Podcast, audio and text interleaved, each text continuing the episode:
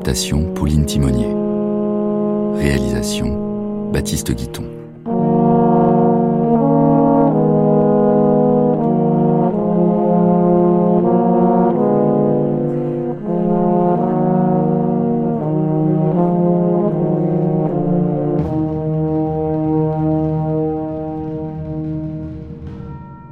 Premier épisode. Dans la plaine rase, sous la nuit sans étoiles, un homme suivait seul la grande route de Marchienne à Montsou. Dix kilomètres de pavés coupant tout droit à travers les champs de betteraves. Devant lui, il ne voyait même pas le sol noir, et il n'avait la sensation de l'immense horizon plat que par les souffles du vent de Mars, des rafales larges comme sur une mer, glacées d'avoir balayé des lieux de marais et de terre nue. L'homme était parti de Marchienne vers deux heures. Il marchait d'un pas allongé, grelottant sous le coton aminci de sa veste et de son pantalon de velours. Depuis une heure, il avançait ainsi, lorsque sur la gauche, à deux kilomètres de Montsou, il aperçut des feux rouges, trois brasiers brûlant au plein air et comme suspendus. D'abord, il hésita, pris de crainte, puis il ne put résister au besoin douloureux de se chauffer un instant les mains.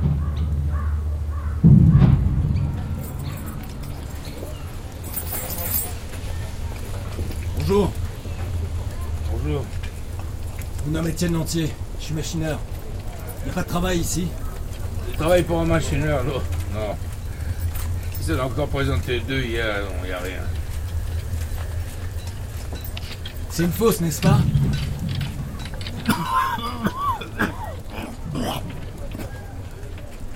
Oui, oui, une fosse. Le veau. Tenez, le coron est tout prêt. Étienne regardait, retrouvait chaque partie de la fosse, le hangar goudronné du criblage, le beffroi du puits, la vaste chambre de la machine d'extraction, la tourelle carrée de la pompe d'épuisement. Cette fosse, tassée au fond d'un creux, dressant sa cheminée comme une corne menaçante, lui semblait avoir un air mauvais de bête goulue, accroupie là pour manger le monde. Tout en l'examinant, il songeait à lui, à son existence de vagabond, depuis huit jours qu'il cherchait une place. Il se revoyait dans son atelier du chemin de fer, giflant son chef, chassé de l'île, chassé de partout. Rien, plus un sou, pas même une croûte. Qu'allait-il faire ainsi par les chemins? Y a des fabriques à Montsou?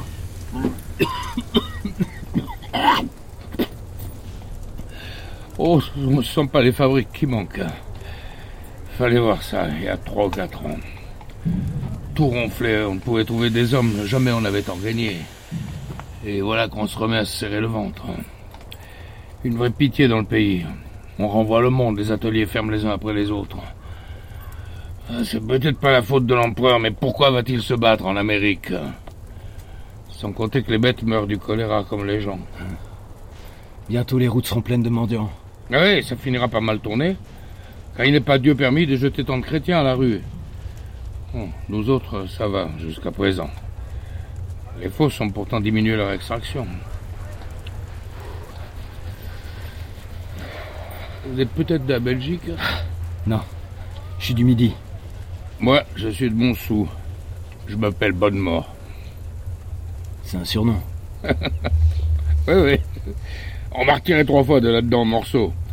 Une fois avec le poil tout roussi, une autre avec de la terre jusque dans le gésier, et la troisième avec le ventre gonflé d'eau comme une grenouille. Alors, quand ils ont vu que je voulais pas crever, ils m'ont appelé Bonne Mort, pour rire. Il y a longtemps que vous travaillez à la mine? Longtemps Ah oui. J'avais pas huit ans lorsque je suis descendu, et j'en ai 58 à cette heure. Calculez un peu. J'ai tout fait là-dedans. Jusqu'au moment où il aura fallu me sortir du fond parce que le médecin disait que j'allais y rester. Alors il y a cinq années de ça, ils m'ont fait chartier. Hein, c'est joli, 50 ans de mine. Donc 45 au fond. Ils me disent de me reposer. Moi je veux pas, ils me croient trop bête. J'irai bien deux années jusqu'à ma soixantaine pour avoir la pension de 180 francs. Si je leur souhaitais le bonsoir aujourd'hui, ils m'accorderaient tout de suite celle de 150. Ils sont malins, les bougres. D'ailleurs, je suis solide à part les jambes. C'est, voyez-vous, l'eau qui m'est rentrée sous la peau, à force d'être arrosée dans les tailles. Il y, a- il y a des jours où je peux plus remuer une patte sans crier.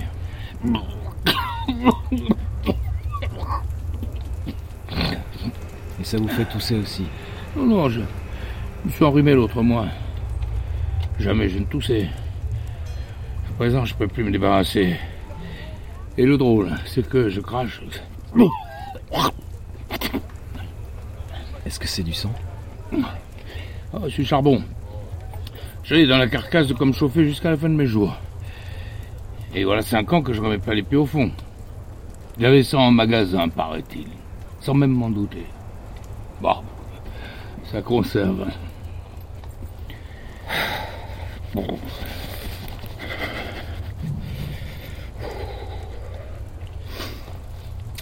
Et elle est riche, votre compagnie? Ah oui. Dix mille ouvriers. Une extraction de cinq mille tonnes par jour. Un chemin de fer reliant toutes les fosses. Et des ateliers, et des fabriques. Oh oui, oh oui, il y en a de l'argent. À qui est-ce donc tout ça? À qui tout ça? Je n'en sais rien. À des gens? Sa voix avait repris une sorte de peur religieuse. C'était comme s'il lui parlait d'un tabernacle inaccessible, où se cachait le Dieu repu et accroupi auquel ils donnaient tous leur chair et qu'ils n'avaient jamais vu. Le cheval était parti. Le chartier disparut à son tour d'un pas traînard d'invalide. Quand il eut repris son paquet, Étienne ne s'éloigna pas encore. Il sentait les rafales lui glacer le dos, pendant que sa poitrine brûlait devant le grand feu. Peut-être, tout de même, ferait-il bien de s'adresser à la fosse. Le vieux pouvait ne pas savoir, et il accepterait n'importe quelle besogne. Au milieu des champs de blé et de betteraves, le coron des 240 dormait sous la nuit noire. On distinguait vaguement les quatre immenses corps de petites maisons, des corps de caserne ou d'hôpital, géométriques, parallèles, que séparaient les trois larges avenues divisées en jardins égaux. Chez les Maheu, au numéro 16 du deuxième corps, rien ne bougeait. Dans la chambre, carrée, à deux fenêtres, s'entassaient trois lits. Dans le lit de gauche, Zacharie, l'aîné, un garçon de 21 ans, était couché avec son frère Jeanlin, qui achevait sa onzième année. Dans celui de droite, deux mioches, Lénore et Henri, la première de 6 ans, le second de 4, dormaient au bras l'un de l'autre. Tandis que Catherine partageait le troisième lit avec sa sœur Alzire, si chétive pour ses 9 ans, qu'elle ne l'aurait même pas senti près d'elle sans la bosse de la petite infirme qui lui enfonçait les côtes. Par la porte ouverte, on apercevait le couloir du palier, où le père et la mère occupaient un quatrième lit, contre lequel ils avaient dû installer le berceau de la dernière venue, Estelle, âgée de trois mois à peine.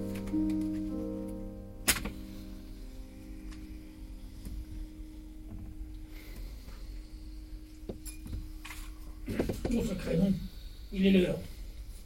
C'est toi qui allumes, Catherine? Oui, père. Ça vient de sonner en bas. Bah, Dépêche-toi donc, feignante Si tu avais moins dansé hier dimanche, tu nous aurais réveillés plus tôt. Oh, voilà une vie de paresse.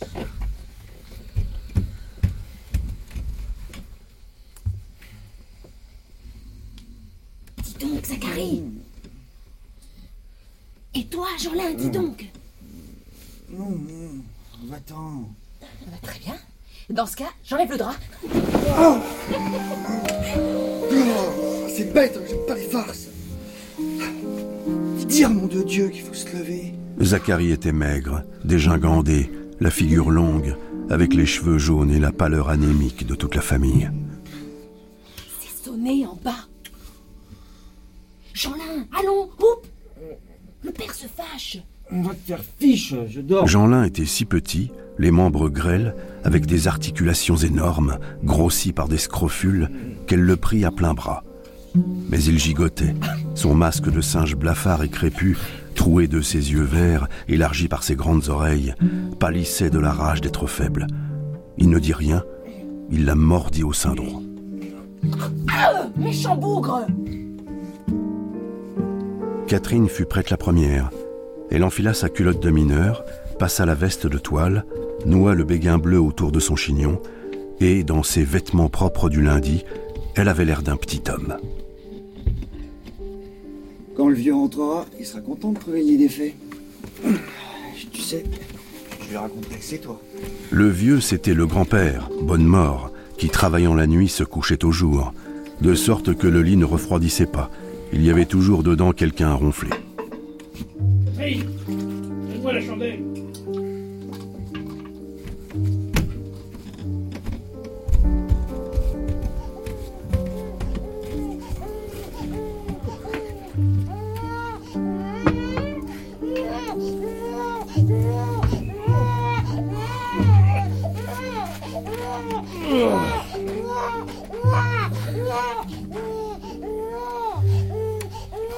tairas-tu, vermine Laisse-la.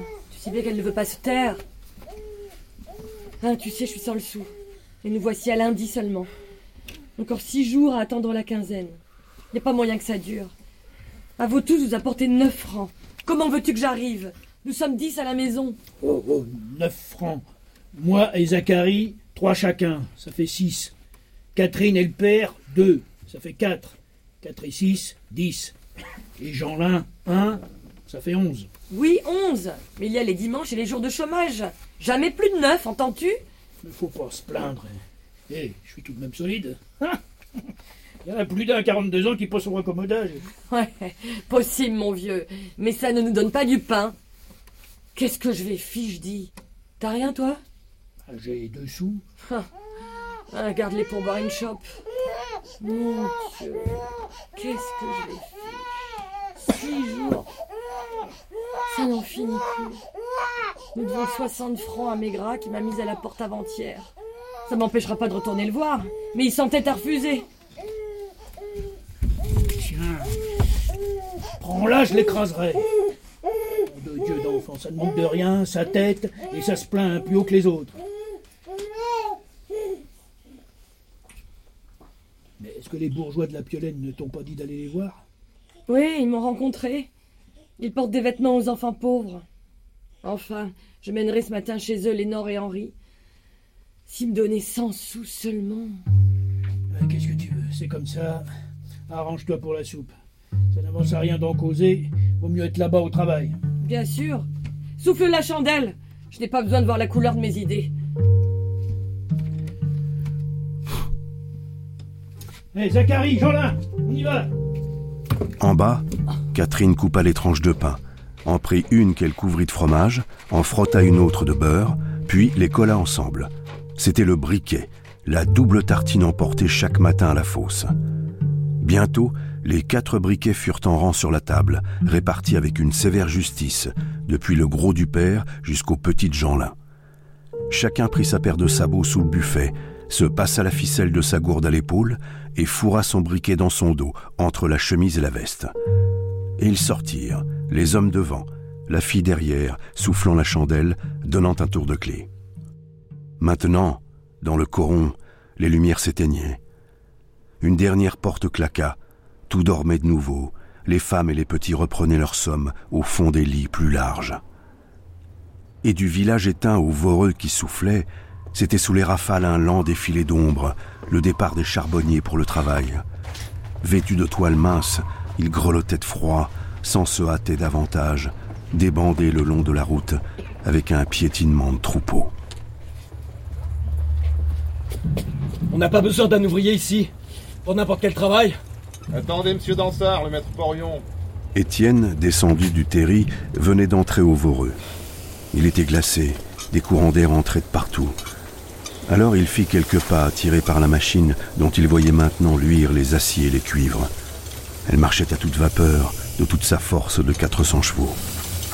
Les cages apparaissaient et s'enfonçaient, se vidaient et se remplissaient sans qu'Étienne comprît rien à ces besognes compliquées. Il ne comprenait bien qu'une chose. Le puits avalait des hommes par bouchées de vingt et de trente, et d'un coup de gosier si facile qu'il semblait ne pas les sentir passer. Alors qu'Étienne s'apprêtait à partir, il rencontra une nouvelle bande de charbonniers qui arrivait à la fosse. C'étaient les Maheu. Dis donc, camarade, on n'a pas besoin d'un ouvrier ici. Pour n'importe quel travail. Maheu répondit. Il causa un instant. Non, on n'avait besoin de personne. La bande entra et alla droit à la baraque. Vaste salle entourée d'armoires que fermaient des cadenas, avec au centre une cheminée de fer si bourré de houille incandescente que des morceaux déboulaient sur la terre battue du sol. Comme les Maheux arrivaient, des rires éclataient. Ce matin-là, on plaisantait la mouquette, une herscheuse de 18 ans, bonne fille dont la gorge et le derrière énorme crevaient la veste et la culotte. Elle habitait Réquillard avec son père, le vieux Mouque, palefrenier, et Mouquet, son frère, moulineur. Seulement, les heures de travail n'étant pas les mêmes, elle se rendait seule à la fosse. Et au milieu des blés en été, contre un mur en hiver, elle se donnait du plaisir, en compagnie de son amoureux de la semaine. Toute la mine y passait, une vraie tournée de camarades, sans autre conséquence. Mais la gaieté tomba. Mouquette racontait à Maheu que Fleurance, la grande Fleurance, ne viendrait plus. On l'a trouvée hier, raide sur son lit. Les indices d'un décrochement du cœur, les autres d'un litre de genièvre bu trop vite. Encore de la malchance. Et comment je fais, moi, avec une herche dans moins Il n'y a plus que Catherine pour rouler, elle a besoin de souffrir. Mais tiens, mais. Et cet homme qui cherchait de l'ouvrage Justement, Dansard passait devant la baraque. Maheu lui demanda l'autorisation d'embaucher l'homme. Dansard permit, mais en se réservant de faire ratifier sa décision par M. Négrel, l'ingénieur. Ah ben, il est loin l'homme, s'il court toujours. Non, je l'ai vu s'arrêter aux chaudières. Pardon, feignant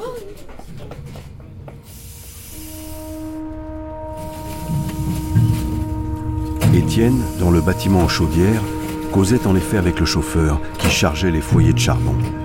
Il se décidait à partir lorsqu'il sentit une main se poser sur son épaule. Venez, il y a quelque chose pour vous. Merci. Merci. Lorsqu'Étienne fut là, on régla tout en quatre paroles. 30 sous par jour, un travail fatigant, mais qu'il apprendrait vite. Maheu lui conseilla de garder ses souliers et il lui prêta une vieille barrette, un chapeau de cuir destiné à garantir le crâne, précaution que le père et les enfants dédaignaient. Au guichet, chaque ouvrier prit sa lampe, poinçonnée à son chiffre. Puis il l'examina, la ferma lui-même, pendant que le marqueur, assis à une table, inscrivait sur le registre l'heure de la descente. La cage les attendait, d'aplomb sur les verrous. Maheu, Zacharie, Levac, Catherine s'y glissèrent, et comme il devait y être cinq, Étienne y entra à son tour. Enfin, une secousse l'ébranla, et tout sombra. Et nous voilà partis. Étienne éprouvait un vertige anxieux de chute qui lui tirait les entrailles. Cela dura tant qu'il fut au jour, au milieu de la fuite tournoyante des charpentes. Puis, tombé dans le noir de la fosse, il resta étourdi, n'ayant plus la perception nette de ses sensations. Le puits à 4 mètres de diamètre. Le cuvelage aurait bien besoin d'être refait car l'eau filtre de tous côtés. Ah, tenez, nous arrivons au niveau. Vous entendez Le froid devenait glacial. On enfonçait dans une humidité noire lorsqu'on traversa un rapide éblouissement, la vision d'une caverne où des hommes s'agitaient à la lueur d'un éclair. Déjà, on retombait au néant. Le premier accrochage. Nous sommes à 320 mètres. Trois autres accrochages passèrent dans un envolement de clarté.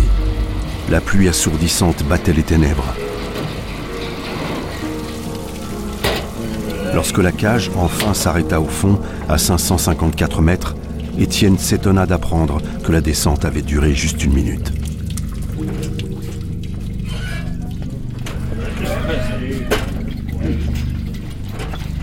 Par ici, nous avons à faire deux bons kilomètres. À mesure qu'on avançait, la galerie devenait plus étroite, plus basse, inégale de toit, forçant les échines à se plier sans cesse. Étienne, rudement, se heurta la tête. Sans la barrette de cuir, il avait le crâne fendu. Pourtant, il suivait avec attention devant lui les moindres gestes de Maheu. Le jeune homme souffrait aussi du sol glissant. Mais ce qui l'étonnait surtout, c'était les brusques changements de température. En bas du puits, il faisait très frais, et dans la galerie de roulage par où passait tout l'air de la mine, soufflait un vent glacé dont la violence tournait à la tempête. Ensuite, à mesure qu'on s'enfonçait dans les autres voies, qui recevaient seulement leur part disputée d'aérage, le vent tombait, la chaleur croissait, une chaleur suffocante d'une pesanteur de plomb. À droite, la veine Guillaume. C'est ici que se trouve notre taille.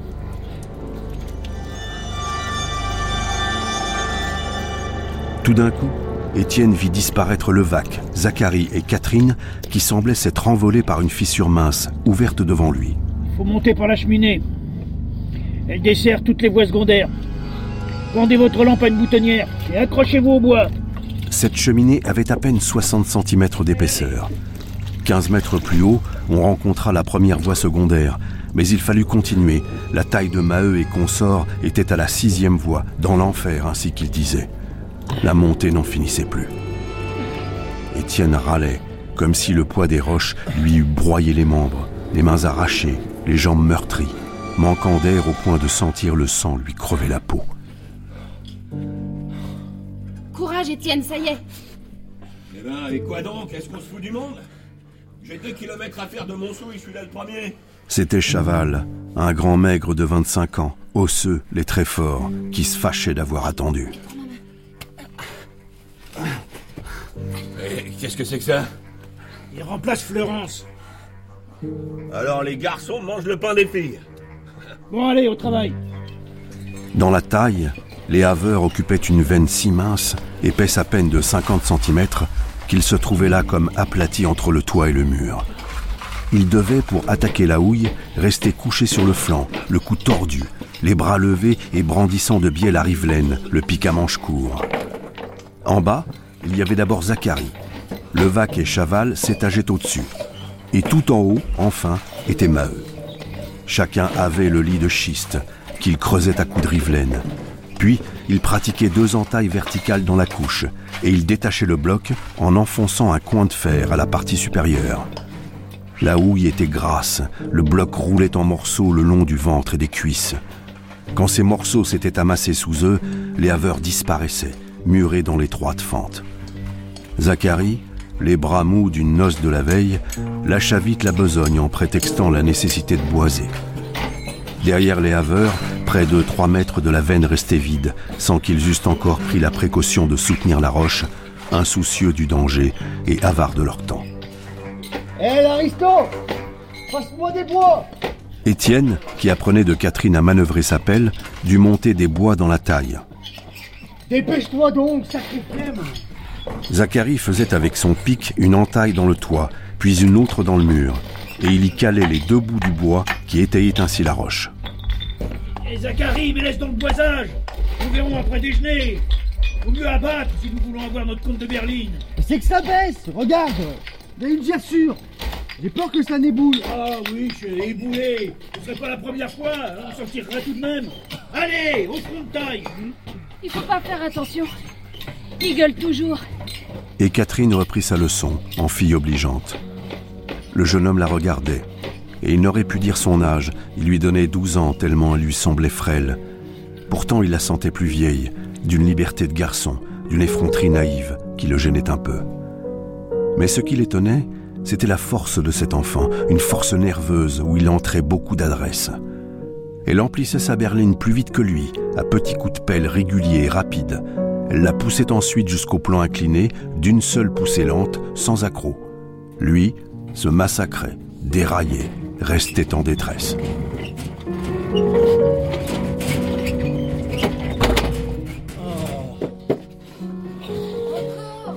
Nom de nom Saleté de rail Allez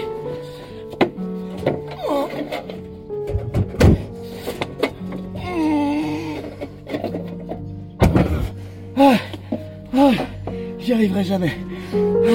Attendons. Si tu te fâches, jamais t'y arriveras.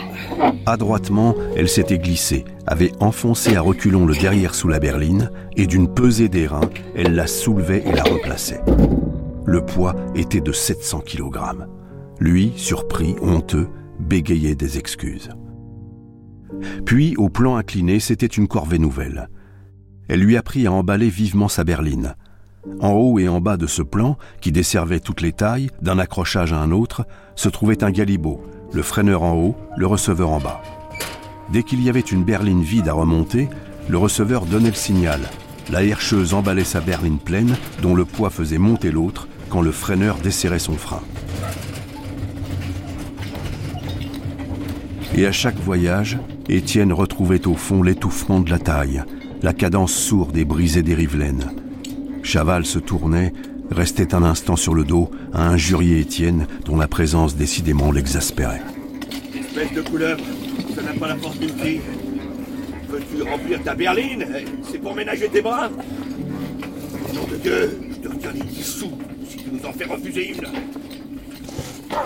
Le jeune homme évitait de répondre, trop heureux jusque-là d'avoir trouvé ce travail de bagne, acceptant la brutale hiérarchie du manœuvre et du maître ouvrier.